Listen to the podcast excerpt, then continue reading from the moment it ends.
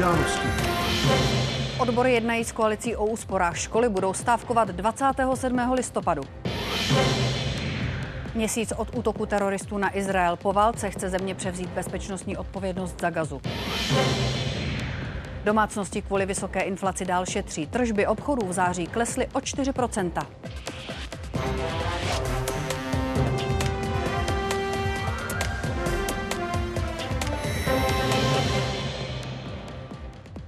Dobrý večer, rádi vás provedeme událostmi. Máme s Barborou radost, že se díváte na události. Dobrý večer. Výhrady odborů k úspornému balíčku. Vadí jim třeba šetření na výdělcích ve veřejné sféře. Právě teď o tom zástupci zaměstnanců jednají s vládou. Už odpoledne se šéf největší odborové centrály Josef Středula sešel s prezidentem republiky. Seznámil ho s protesty, které se plánují na 27. listopadu. Petra Pavla taky vyzval, aby sérii úsporných opatření nepodepsal. Konsolidační balíček eh, velmi příkře dopadne primárně na zaměstnance, jejich rodiny a že to nebude mít pozitivní efekt. To samozřejmě na zvážení pana prezidenta. Já nemohu říct, jakým způsobem on bude uvažovat budoucna, ale ta má výzva si myslím, že byla eh, velmi sugestivní a myslím si osobně, že by to byl velmi, signál, eh, velmi silný signál veřejnosti, pokud by tak učinil. Návrhy, kterými chce vláda přibrzdit zadlužování Česka, už zítra projedná Senát. Odbory se proto obávají, že po dnešním jednání s ministrem financí i lídry koaličních stran se toho moc nezmění. Ve školách už rozhodli o podobě protestů dnes. Na poslední listopadové pondělí chystají celodenní stávku. Vypracujete si uh, ty otázky. Jednu otázku tou dobou ještě drží v hlavě i Petra Kajtman. Jakou podobu protestu večer odhlasují odbory. Sama těm ve škole v Mukařově předsedá kolegy je připravená stávkovat. I když se jejich plat má příští rok zvednout v průměru o 2,5 tisíce, nevěří, že na to dojde. Sám ředitel mluví o tom, že pokud dostane mín peněz na školníky nebo kuchařky, tak jak je v plánu, bude jim muset přilepšit právě z peněz navíc pro učitele. Protože učitelé jsou solidární a jsme prostě parta, která drží pohromadě, tak skutečně nebudeme nic namítat, protože jsme jeden živý organismus. Ten návrh ohledně výstražné stávky Nevím, jestli jste to stihli eh, zaregistrovat. Přišlo vám to s linkem na to dnešní jednání. 27.11 bude jednodenní, celodenní stávka. Převážně to bude skutečně tím, že školy budou zavřené. V podvečer se pak zástupci nejen školských odborů sešli se zástupci koalice. Tématem byl rozpočet na příští rok. Odboráři ale plánovali debatovat i o výši platů. Vždycky, když mě požádá susku, tak se s nimi setkávám. Nicméně některá témata, některá rozhodnutí nemůže udělat minister práce a sociální věcí. To je opravdu nutné prodiskutovat na celé té koaliční úrovni za účasti předsedů stran.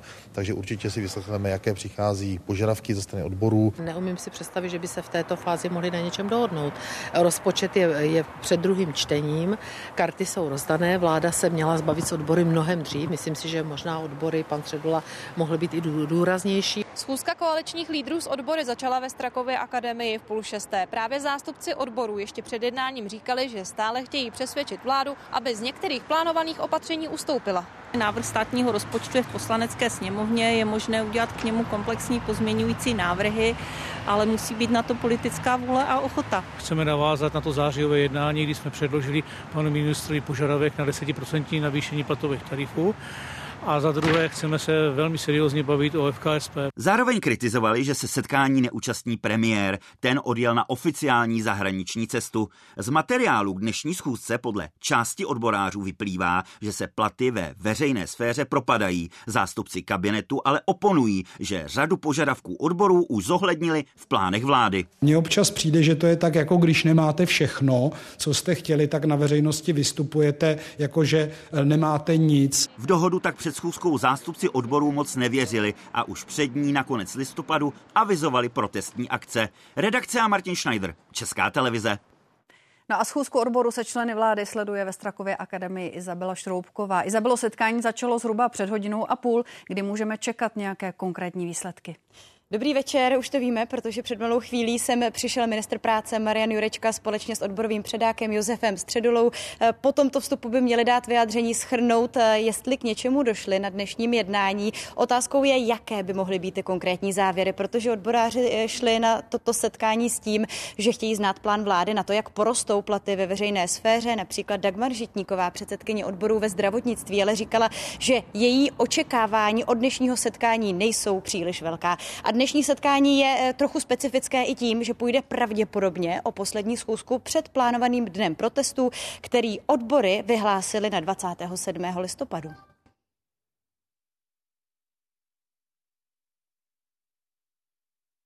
No a my případně ještě další novinky z jednání na úřadu vlády přineseme ještě během událostí.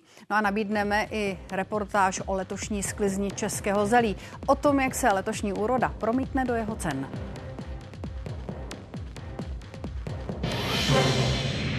Izrael se dnes v 11 dopoledne tamního času zastavil. Měsíc po brutálním útoku drželi miliony lidí minutu ticha na památku 1400 obětí a na podporu 242 rukojmích odvlečených do gazy. Sílící mezinárodní tlak na příměří vláda v Jeruzalémě odmítá, dokud Hamás nepropustí další zadržované.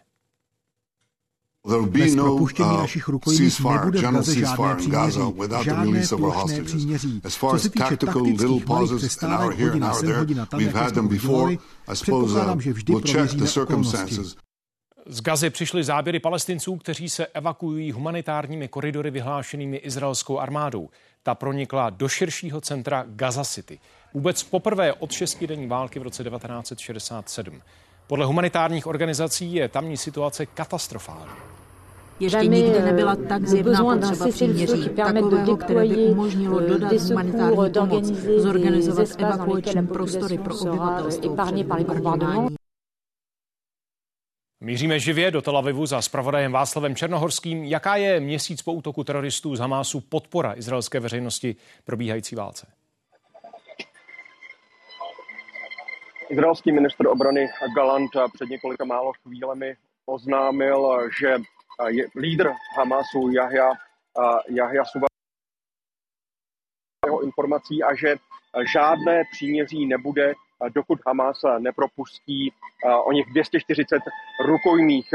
Jejich symbolickou připomínku toho, že stále nejsou vidíme tady v centru Tel Avivu doslova na každém kroku. A pokud se ptáš na tu podporu veřejnosti, podpora veřejnosti té vojenské akci, se stalo 7. října, je samozřejmě nespokojná. Jaká je podpora té pozemní ofenzivy? Ta podle toho průzkumu, který jsem, průzkumu veřejného výnění, který jsem mohl vidět, tak ta dosahuje 50 procent. Řada lidí se jednoduše té pozemní operace obávala právě kvůli osudu se drží. A ze strany příbuzných rodin a přátel právě rukojmích je obrovský tlak na vládu Benjamina Netanyahu, aby udělala vše, co je v jejich silách pro jejich osvobození a s těmito lidmi jsme právě těch uplynulých dnech natáčeli a na reportáž se teď můžete podívat.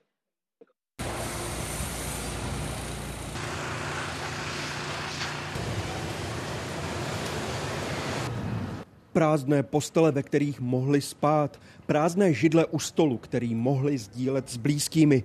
Izraelci si různými způsoby připomínají 240 lidí unesených 7. října teroristy z pásma Gazy. Na palestinskou enklávu dopadají další bomby. Že jsou rukojmí někde tam je jediné, co rodiny vědí. V jakém jsou stavu je otázka, která jim nedává spát. Nevíme, kde je a čím prochází, jestli je sama nebo s ostatními, jestli může jíst a spát. Tolik se bojíme. Noamovu přítelkyni Inbar teroristé unesli z hudebního festivalu u kibucu Reim, dějiště jednoho z nejhorších masakrů. Noam se spolu s dalšími lidmi schází před sídlem izraelské armády v Tel Avivu. Veřejným tlakem chtějí zajistit, že vláda udělá pro osvobození jejich blízkých maximum. Není to tak dlouho, co Izrael zažíval demonstrace proti vládě premiéra Netanyahu a hnané obavami o osud demokracie v zemi. Tyto protesty proti stejnému politikovi také ženou obavy o osud lidí unesených Hamásem. Jeden z posledních protestů rodiny unesených uspořádali u budovy izraelského parlamentu v Jeruzalémě. Opakovaně si stěžují právě na nedostatek byť symbolické podpory ze strany politiků. Majan má mezi rukojmími pět členů rodiny, včetně matky. I would expect him to come here now and talk to us and hear us and promise us he's not going to do anything but take them out of Gaza. Někteří souhlasí s přístupem vlády žádné příměří, dokud nebudou rukojmí na svobodě. Eli říká, že proto, aby se mohl znovu setkat se svou dcerou Liry, by přistoupil téměř na cokoliv. Unesli koho mohli a na nic se neptali. Otázku, za co je propustí, musí zodpovědět oni Hamas a ne já. Hamas, not me. Teroristé dosud propustili jen čtyři rukojmí, jednu další osvobodila izraelská armáda. Ostatních 240 ani dnes nezasedne ke stolu se svými rodinami a nevyspí se ve své posteli. Z Izraele Václav Černohorský, Česká televize. Omlouváme se za špatné spojení s Václavem Černohorským. Dodám ještě aktuální vývoj. Izraelské jednotky postoupily do centra města Gaza, tedy Gaza City. Vůdce Hamásu Sinváry je podle nich izolovaný ve svém bunkru. Agentuře Reuters to řekl izraelský ministr obrany Galant. České domácnosti stále omezují útraty a nakupují víc než a nákupy samozřejmě víc rozmýšlejí. Maloobchodní tržby v září meziročně klesly o 4%. Padají tak už 17 měsíců v řadě. Přišla pro čepici a rovnou vybírá věci pro děti příbuzných. Je na rodičovské a tak nechce příliš utrácet. Budu asi rozvážnější pořád u těch dětských věcí, ale jako Stejně se to prostě nakupovat musí, ty děti to potřebují. Denně sem přijdou desítky zákazníků a většina uvažuje podobně. Na ceny nekoukají třeba u matrací, kočárků nebo sedaček do aut. V průměru jedna autosedačka vychází kolem nějakých 8-10 tisíc korun, když opravdu zprůměrujeme prodej jako takové. A vlastně zákazníci se hodně soustředí v při výběru na to, aby sedačka byla uspůsobená dítěti. Lidé naopak šetří právě na zboží, jako jsou třeba hračky a takovéto drobnosti. Zákazníci teď kupují spíš méně věcí, ale kvalitních.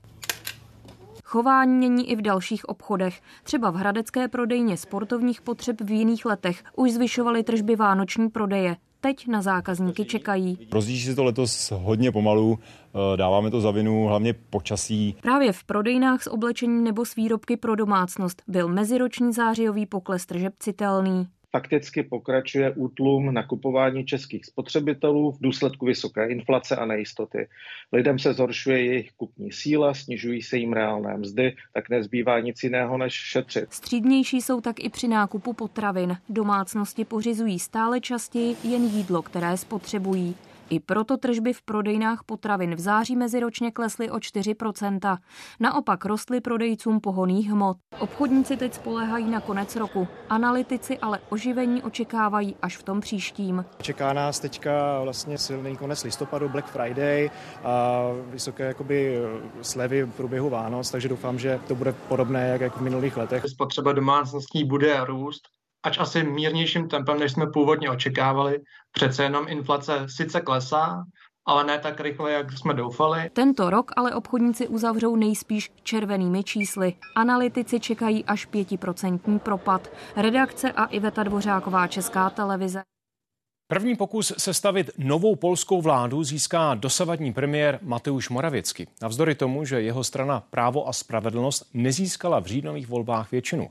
V pondělí večer to oznámil prezident Andřej Duda, podle kterého si jako vítěz voleb první, tedy ústavní pokus vytvořit kabinet, zasluhuje. Polská volební noc před třemi týdny. Štáb dosud vládní konzervativně nacionalistické strany Právo a spravedlnost bouřil oslavami. Získala nejvíc hlasů. Ztratila ale většinu v parlamentu, do které jí chybí 37 mandátů.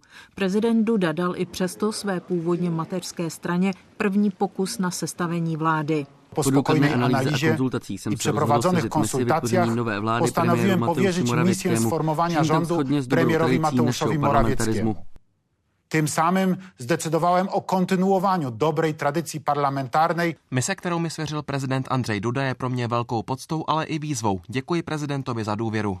Prezident Duda využil celou zákonem danou 30-denní lhůtu ke svolání ustavující schůze Sejmu. Proběhne příští pondělí. Lídr liberální proevropské opozice složené ze tří stran Donald Tusk vystoupil symbolicky v okrsku Jagodno, kde se při říjnových volbách tvořily největší fronty. Prodlužování procesu podle něj právu a spravedlnosti nepomůže. Zagrají vabank, Zahrají vabank a vše prodlouží o dva týdny. Ale, ale a to je nejlepší to signál vyslaný odtud z Jagodna a celého Polska, to mi věřte, oni už skončili. Z Jagodna a z Polski. I uvěřte mi, že tak je. Ich už nemá. Když první adept na předsedu vlády neuspěje, nový maršálek Sejmu, který vzejde z ustavující schůze, vybírá druhého. Má jim být právě Tusk. Někdejší premiér, ale také bývalý předseda Evropské rady. Avizoval, že už připravuje urovnání sporů Polska s Bruselem a odblokování 630 miliard eur z pokovidového plánu obnovy. Andreas Papadopoulos a Milada Migrátová, Česká televize. Státy Severoatlantické aliance chtějí pozastavit smlouvu o konvenčních ozbrojených silách v Evropě. Reagují tak na kroky Ruska, které se roky umluvou neřídilo a teď od ní definitivně odstoupilo. Na to postup Moskvy odsoudilo. Smlouva se považuje za klíčový prvek evropského bezpečnostního uspořádání dojednaného na konci studené války.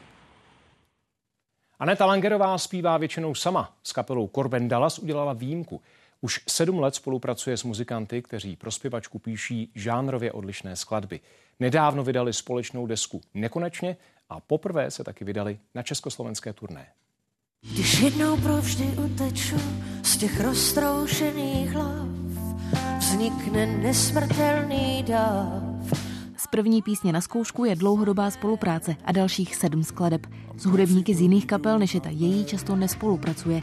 Slovenští muzikanti ji ale oslovili svým temperamentem. Naučili ji zpívat jinak, než jak je zvyklá. S zkoumám tvé nové kleště, jestli mě zmáčknou, pak budu Dostala jsem třeba se až k tomu, že jsem eh, chvílema jako musela repovat třeba, takže to kluci pro mě připravili jako docela hezký takový pasáž, který když jsem slyšela, tak jsem si říkala, že to asi jako nebude úplně pro mě, ale pak se mi to hrozně zalíbilo. Někdy ale kapele písně vrací. Jednu skladbu jí zkoušeli nabídnout třikrát, bez úspěchu.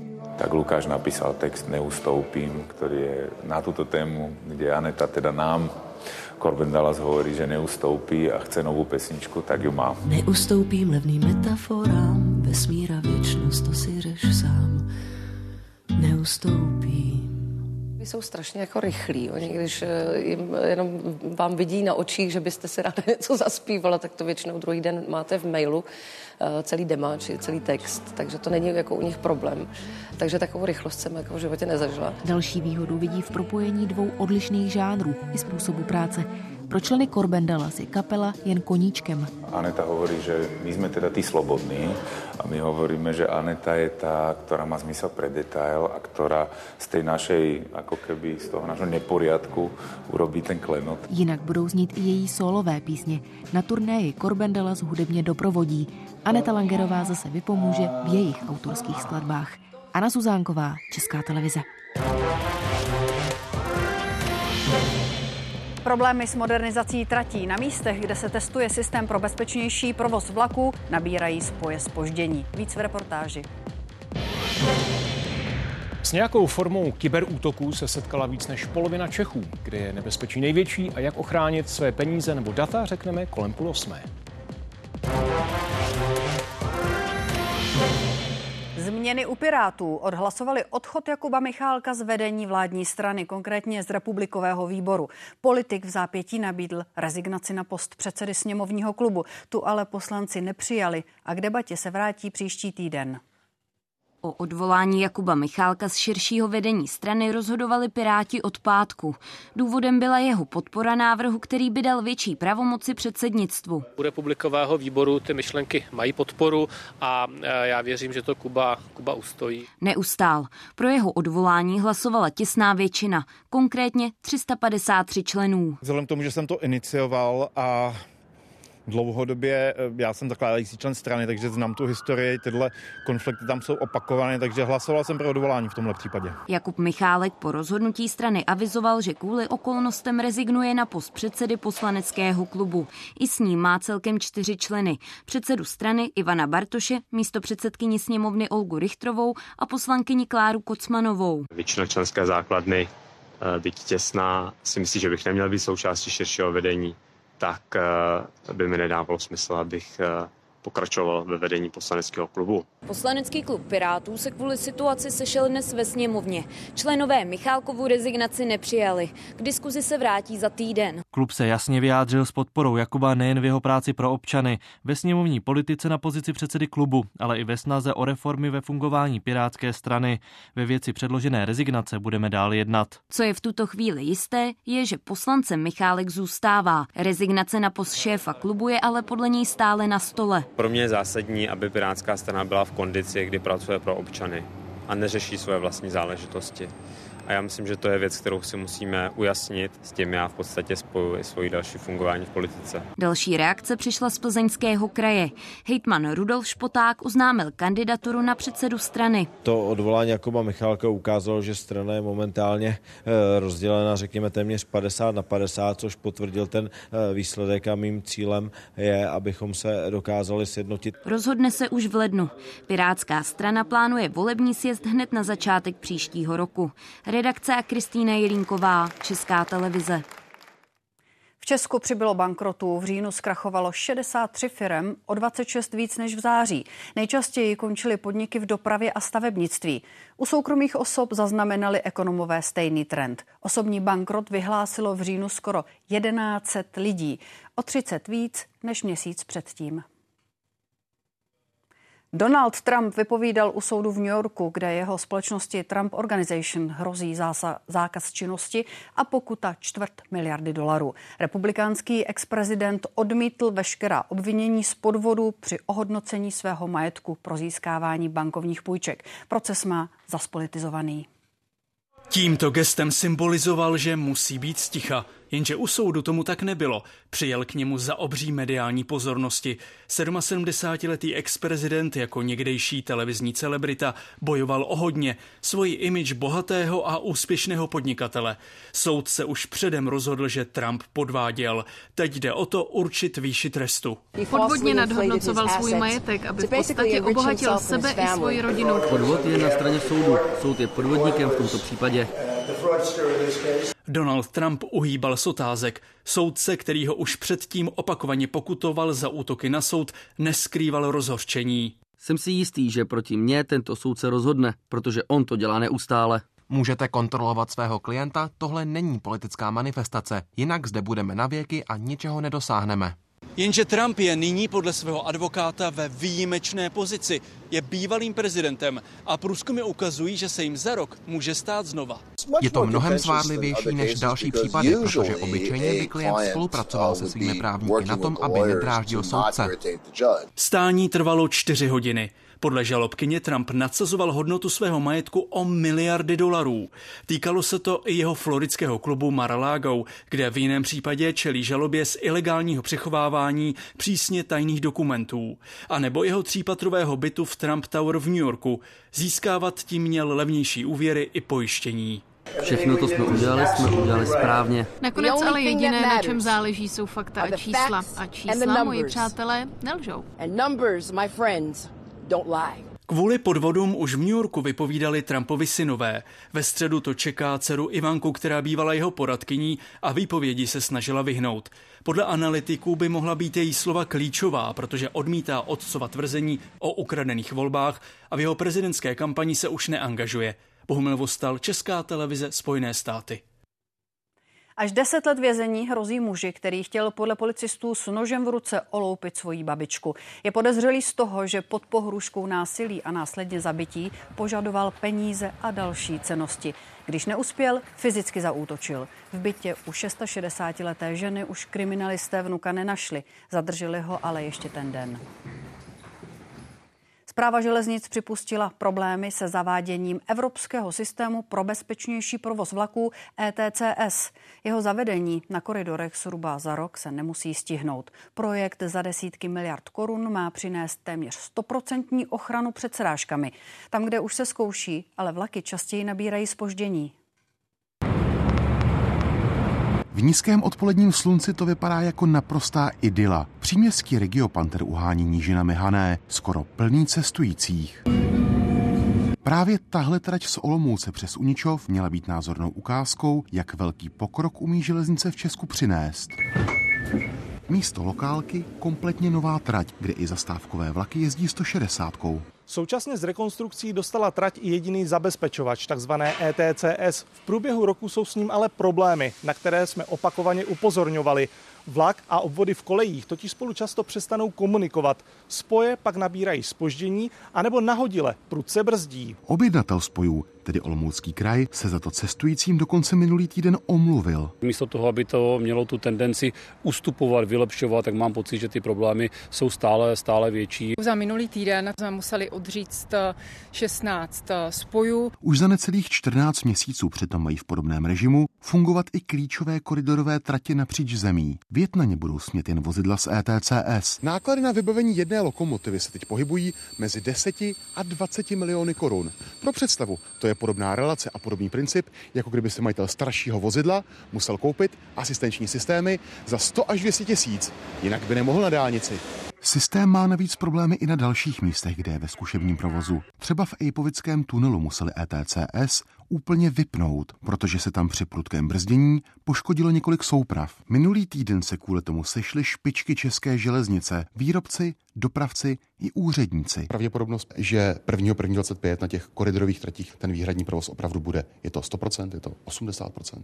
Já využiju těch 80, bude to i smíšený provoz. Aby všechno klaplo k tomu datu, to si troufnu říct, že není realizovatelné. Náklady na zavedení ETCS v Česku se odhadují až na 50 miliard.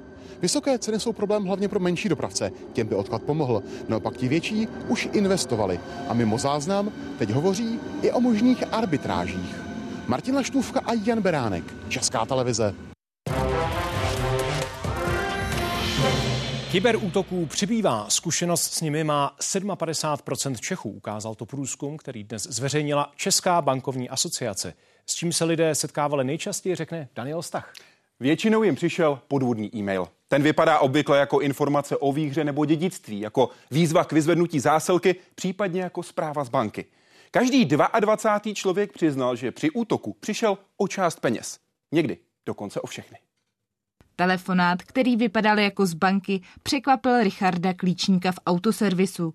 Volající znal i údaje z jeho občanského průkazu a ověřoval si, jestli žádal o půjčku. Já jsem mu na to odpověděl poměrně rychle nevěda ničeho zlého, že e, drogy neberu a včera jsem nic nepil, takže jsem rozhodně e, o žádný úvěr nežádal. Volající mu sdělil, že jeho účet má být napadený. Aby ho ochránil, má z něj vybrat peníze a vložit je na určené pobočce na jiný účet. Cíl je ten dostat vás někde, e, kde je Bitcoin mat nejspíš. Jsem hovor ukončil, zavolal jsem do vlastní banky, tam se dost divili. Ani to dnes ale už nemusí být řešením. Ty útoky útoky už jsou tak sofistikovaný, že oni umějí uh, vlastně ty hexy uh, hacknout i tu linku a vypadá to, že vlastně voláte oficiálně s tou infolinkou rozhodně nedělat nic, než si alespoň zajdu na tu pobočku. Takzvaní ashmade napadly za prvních 9 měsíců letošního roku účty bezmála 50 tisícům klientů bank. Škoda 1 miliarda korun. Šance na to, že se lidem peníze vrátí, ale existuje. Zhruba dvě třetiny zákazníků dostali zpátky alespoň část Ohrožení podobnými útoky jsou všichni. U dětí je největší riziko na sociálních sítích. Seniori zase častěji otevírají přílohy neznámých e-mailů. Pozor si na ně dává 660-letý Pavel Kašpar. Jednou to bylo takové to typické. Z dalšího účtu se platí tisíc eur, tamhle 10 tisíc eur, tamhle je to v pořádku. Já říkám, je to úplně v pořádku, když to říkáte nad shledanou. Maily ty dostávám samozřejmě, vyhrál jste a takové tyto. Zemřel váš příbuzný, dostanete balík. Jak nenaletět se učí v kurzech pro seniory. Ty se věnují i mediální gramotnosti. Teď v projektu nazvaném Faktio. Si seniori mohou ověřit, eh, jak jsou na tom s odolností vůči dezinformacím na internetu. Čím je nižší vzdělání, nebo čím je vlastně nějaká nižší sociální, eh, řekněme, situace toho člověka, tak tím má větší eh, vlastně prostor, aby si informace neověřoval. To platí i u finančních podvodů. Zkusit si, jestli by naletěli, mohou lidé na webu kybertest.cz. Klára Burešová a Nina Ortová, Česká televize.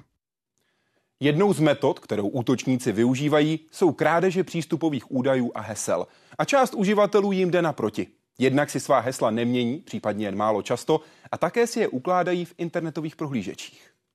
Je to snadnější a rychlejší přihlašování, ale také zranitelnější. Vše je totiž na jednom místě. Je tady tedy způsob, při kterém by to automatické vyplňování šlo používat bezpečně? Jde požádat bezpečně, pokud nad tím máte kontrolu, nemáte na počítači šest prohlížečů, z hesly v různých prohlížečích. Podle průzkumu lidé takto uchovávají hlavně přístupové údaje na e-shopy a sociální sítě. Pro nejcitlivější finanční aplikace už méně a ty jsou navíc chráněné dvojfázovým potvrzením. Data z tohoto průzkumu také říkají, že přidělené heslo si změní 92% lidí. Ovšem pro část z nich tímto krokem vše skončí. Vlastní, vytvořená hesla si totiž skoro čtvrtina lidí mění méně než jednou ročně a skoro pětina vůbec. Experty často doporučovanou čtvrtletní frekvenci dodržovalo 13% lidí a jen zlomek byl ještě svědomitější. Důležitá je také síla hesla. Nejlepší heslo, které si můžete vymyslet, je spojíte několik slov nebo prostě napíšete větu bez bez mezer, dáte tam občas někde velké písmeno a nějaké číslo. Orientační test síly a ochrany hesel nabízí přímo internetové prohlížeče. Zkuste dát nastavení a e, napište tady do vyhledávání hesla a když dáte z práce hesel Google, tak tady máte možnost si je nechat zkontrolovat. A na podobných stránkách je možné si ověřit, jestli heslo v minulosti neuniklo při hackerském útoku. V takovém případě experti radí změnit ho a přejít třeba na správce hesel. Zabezpečené aplikace, které je vytváří, schromažďují a chrání. Jaroslav Zoula, Česká televize. Jestli heslo třeba ke konkrétní e-mailové adrese uniklo, se dá zjistit na specializovaných webových stránkách. Citlivé údaje útočníci často získávají pomocí tzv. phishingových útoků. Těmi míří nejen na běžné uživatele, ale také na kritickou infrastrukturu státu, jako jsou třeba elektrárny nebo nemocnice. Národní úřad pro kybernetickou a informační bezpečnost testoval reakce části jejich zaměstnanců. Na falešný odkaz nebo zavěrovanou přílohu klikla čtvrtina lidí. 15% zadalo požadované přihlašovací údaje. I to ukazuje, že největší problém je, jak zmiňují odborníci, mezi židlí a klávesnicí. Proto je tak důležité dodržovat základní pravidla a vzdělávat se. Kurzy zdarma nabízí i NUKIP na stránce osvěta.nukip.cz.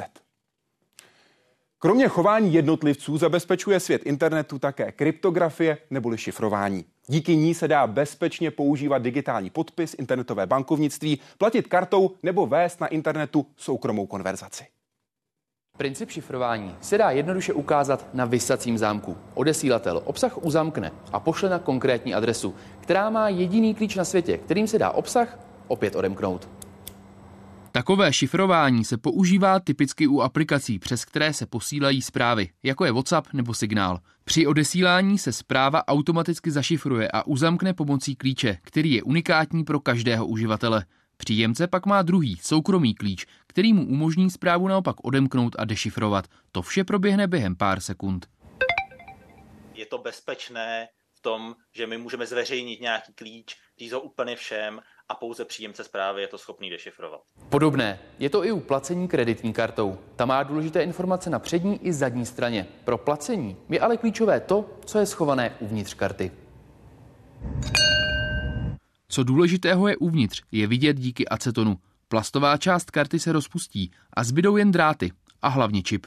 Ten v sobě má ukryté všechny informace o bankovním účtu a také zabezpečení, které ho chrání. Než dojde k převodu peněz, musí se karta a terminál navzájem poznat pomocí takzvaného handshakeu, neboli potřesení rukou.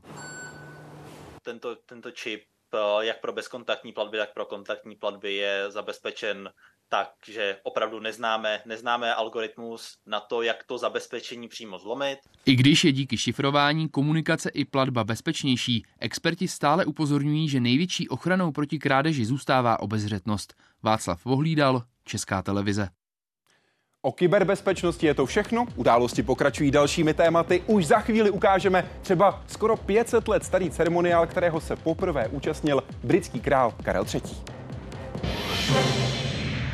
A aktuálně se vracíme k dění v Izraeli. Premiér Benjamin Netanyahu před malou chvílí vyloučil možnost příměří bez toho, že by Hamas propustil 240 izraelských rukojmí, která už měsíc drží. Netanyahu taky potvrdil informace oznámené ministrem obrany, že město Gaza City je obklíčené a izraelské jednotky operují uvnitř. Varoval taky libanonský Hezbalách před zapojením do války. Česká pošta začne od příštího roku nabízet některé služby úřadu práce. Na vybraných pobočkách bude možné podat třeba žádost o rodičovskou, příspěvek na dítě nebo na bydlení. Převzetí činností od jiných státních institucí je součástí transformačního plánu České pošty, který schválila vláda. Firma potřebuje další zhruba 3 miliardy korun. My jako firma nemáme na to, aby jsme teď řekli, máme 3 miliardy eh, volných eh, prostředků na investice. My opravdu chceme to transformační, eh, to transform, ty transformační aktivity financovat kombinací eh, externích, externích bankovních zdrojů a z, z veřejnoprávních zdrojů. Úřad vlády stále upřesňuje program premiéra Petra Fialy na cestě subsaharskou Afrikou. Návštěvu Nigérie musel předseda vlády včera na poslední chvíli zrušit. Její zástupci mu oznámili, že by neměl k jednání odpovídající partnery. Místo toho zamíří Fiala zítra z Keni rovnou do Ghany. Cesta, která se připravuje měsíce dopředu. Program je často nabitý, plánuje se na minuty. Teď delegace českého premiéra musela řešit nečekanou změnu. Z pěti afrických zastávek vypadla Nigérie, necelých 24 hodin před příletem. Nigerijská strana nedokázala garantovat eh, to, že ta setkání budou na odpovídající úrovni. A to jak v politické rovině, tak eh, v té rovině obchodní. Myslím, že se delegace podle toho zařídila a rozhodně bych tomu nepřikládal eh, nějaké, eh, nějaké hlubší, hlubší významy. To se prostě v mezinárodní politice občas děje. Podle diplomatických zdrojů může zcela neobvyklý nigerijský krok souviset s tím, že Česko hlasovalo proti rezoluci valného schromáždění OSN, která vyzývá k okamžitému příměří v pásmu Gazy, ale neodsuzuje teroristický útok Hamásu. 100 z 213 milionů obyvatel nejlidnatější africké země jsou muslimové. Tamní vláda navíc po desetiletí bojuje s radikálními islamisty. Právě jednání s Nigérií bylo, jak vím od svých kolegů z diplomacie, nejobtížnější. Petr Fiala zůstane tady v Keni o den déle. Dnes ho přesně podle plánu přijal ve svém sídle se všemi podstami keňský prezident. Mluvili spolu hlavně o obrané a ekonomické spolupráci. Pokud tu byly nějaké překážky, odstranila je premiérova návštěva Keni. Jeho příjezd mluví jasně o nových perspektivách.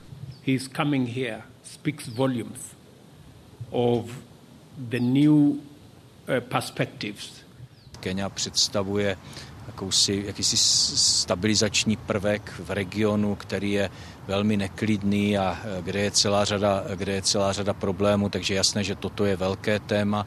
Tady se taky otvírá prostor pro rozšíření naší spolupráce v bezpečnostní oblasti. Češi vidí příležitost třeba pro firmy v oboru informačních technologií.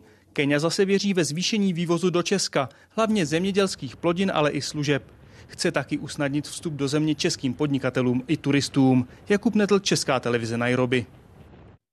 Německo bude pokračovat v kontrolách na hranicích s Českem, Polskem, Rakouskem a Švýcarskem. Podle kancléře Olafa Scholze a premiéru spolkových zemí je totiž ostraha vnějších hranic Evropské unie neúčinná. Dokdy by měly kontroly trvat, ale pojednání neupřesnili.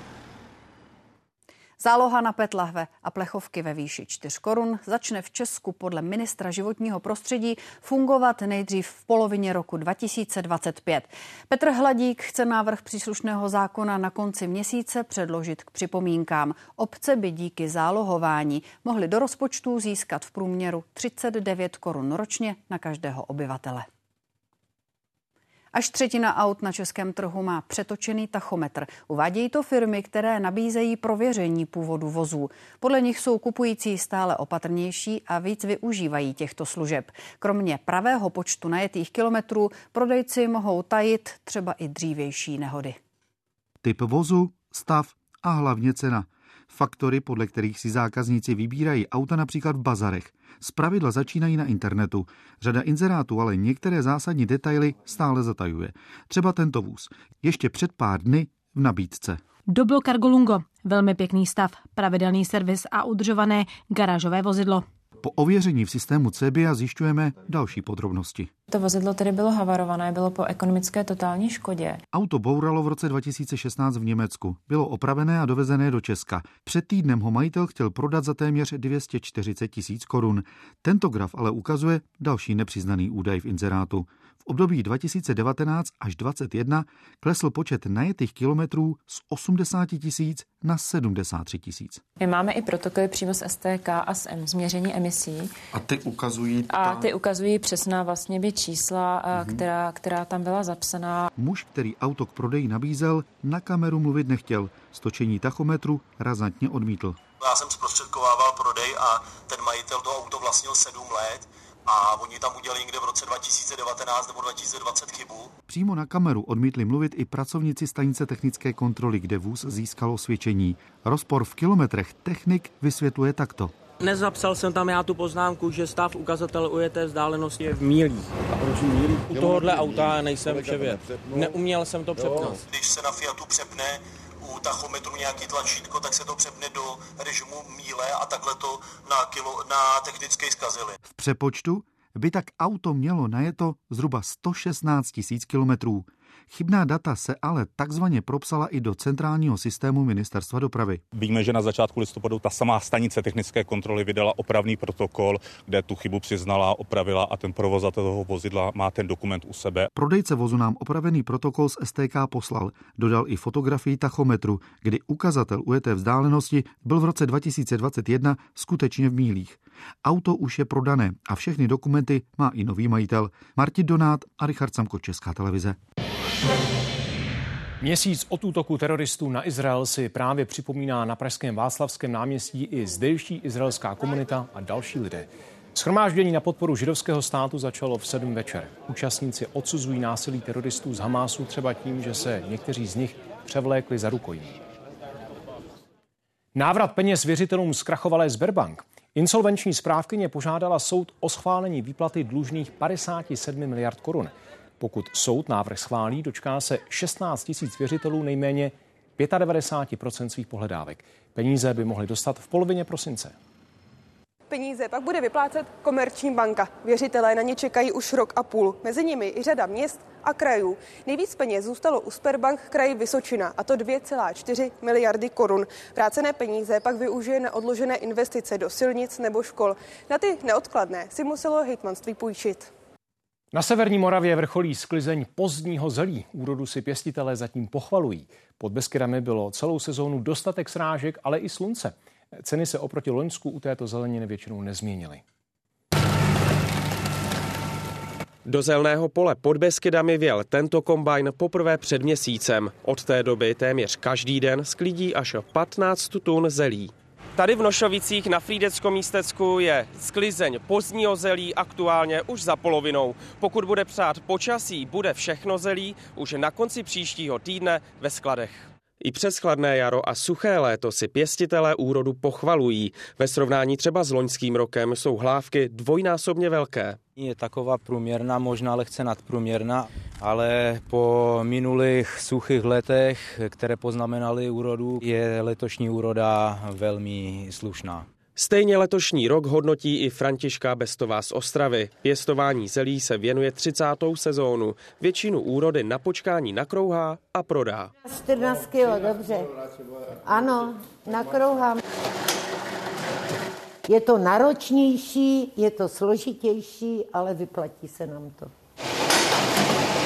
Začínáme vždycky kolem poloviny září a pokud je zájem, pokud máme zelí na poli, tak rouháme většinou do toho konce listopadu. Za kilo krouhaného zelí teď lidé průměrně zaplatí 22 korun. Oslovené pěstitele ale trápí konkurence z Polska. Ze sousedního státu totiž do Česka míří mnohem levnější zboží. Zelí dovažené z Polské republiky je dovažené a prodávané za nižší ceny a tím pádem my musíme udržovat ceny podobné těmto cenám které jsou nižší, než bychom si představovali. Byl to i důvod, proč se v tomto zemědělském družstvu rozhodli pěstovat zelí na menší ploše. Zatímco loni rostlo na 20 hektarech, letos už to bylo pouze na sedmi. Marek Slavík, Česká televize. Česko i Rakousko podporují dle svých šéfů diplomací rozšíření Evropské unie, včetně snah Ukrajiny. Jan Lipavský jednal ve Vídni hlavně o bezpečnosti, Blízkém východě i ruské agresi. V diskusi o české strategii označil za jednu z hlavních hrozeb ruský imperialismus. I proto chce Česko dál podporovat Kijev. My samozřejmě podporujeme, aby se ten rozšiřovací proces aktivně eh, věnoval Ukrajině a Moldavsku, abychom pracovali, eh, abychom podporovali ty země v naplňování těch eh, přístupových kritérií, respektive aby byla, byla zahájena jednání, ale zároveň říkáme, že prostě ten proces musí být spravedlivý a že nesmí nikoho vynechat. Startuje sbírka potravin. Do 21. listopadu mohou zájemci přispívat online nákupem potravin, drogistického zboží a hygienických potřeb v některých e-shopech. Zhruba 2000 kamenných prodejen o čtvrtinu víc než loni se zapojí v sobotu.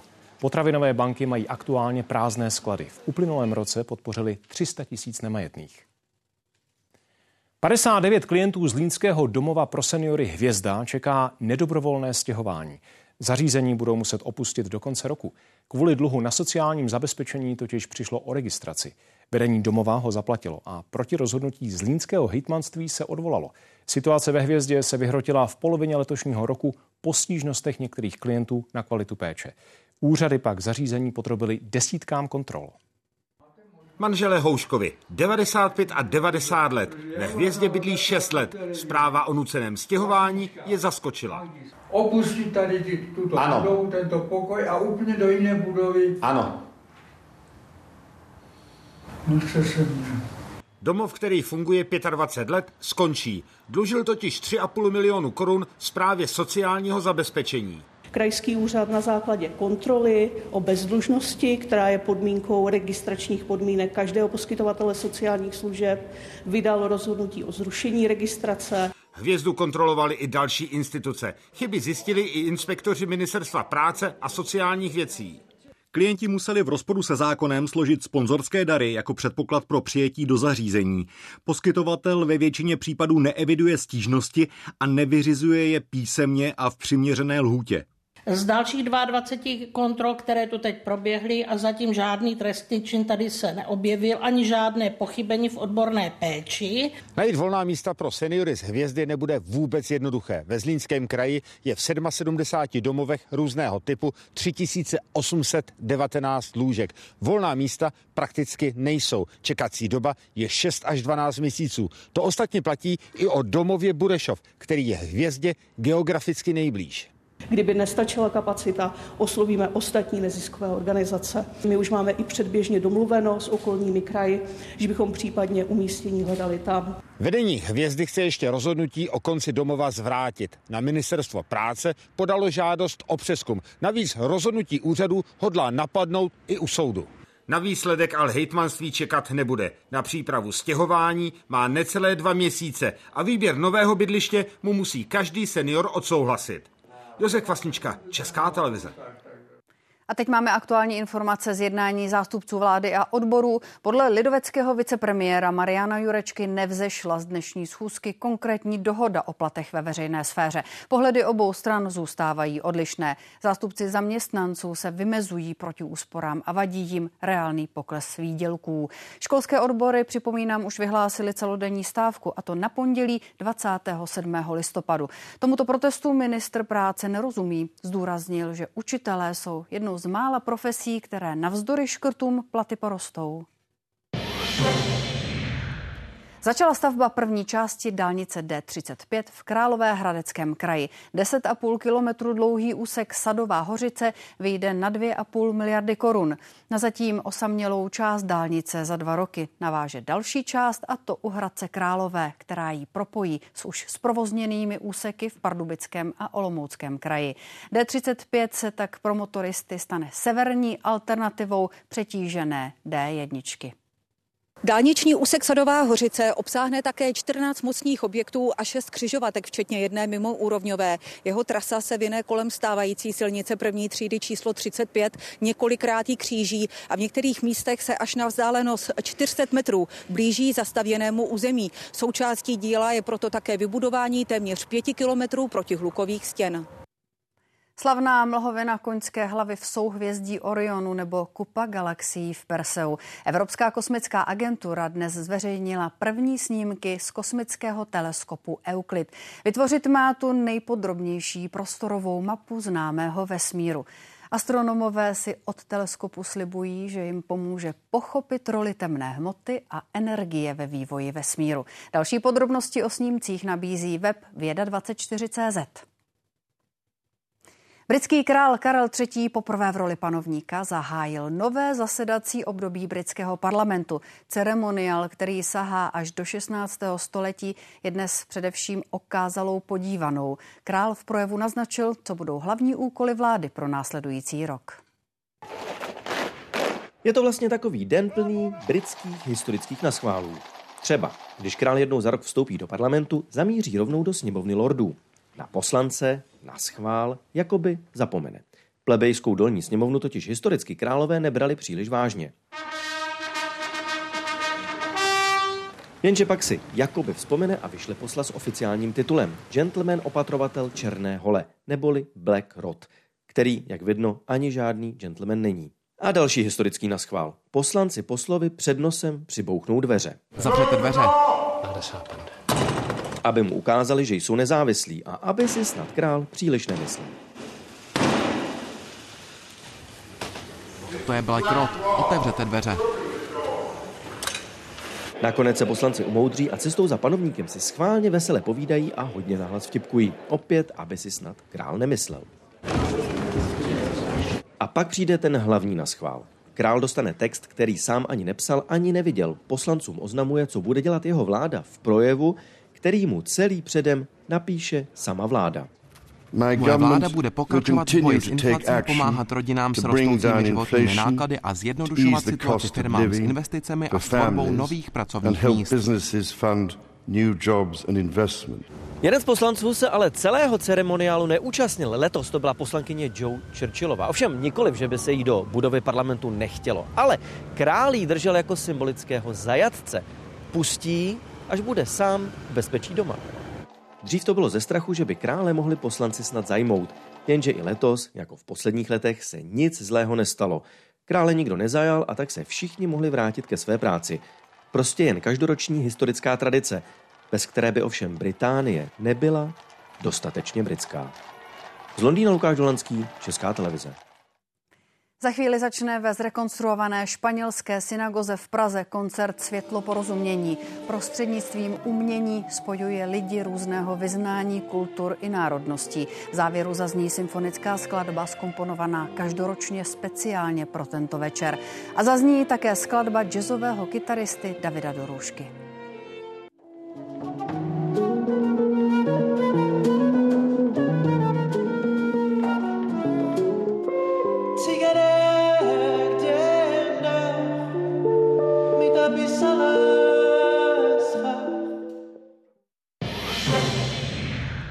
Hlavním tématem událostí komentářů dnes bude měsíc od útoku teroristů na Izrael. V debatě s tamní českou velvyslankyní Veronikou Kuchyňovou Šmigolovou nebo ministrem pro evropské záležitosti zahnutí stan Martinem Dvořákem. No a zítra budeme mimo jiné sledovat i jednání Senátu o vládním úsporném balíčku.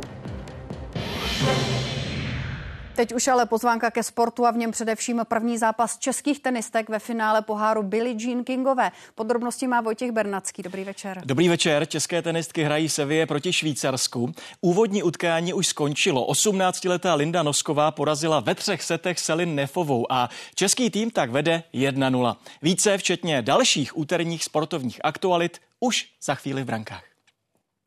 No a to je konec událostí. Přejeme dobrý večer.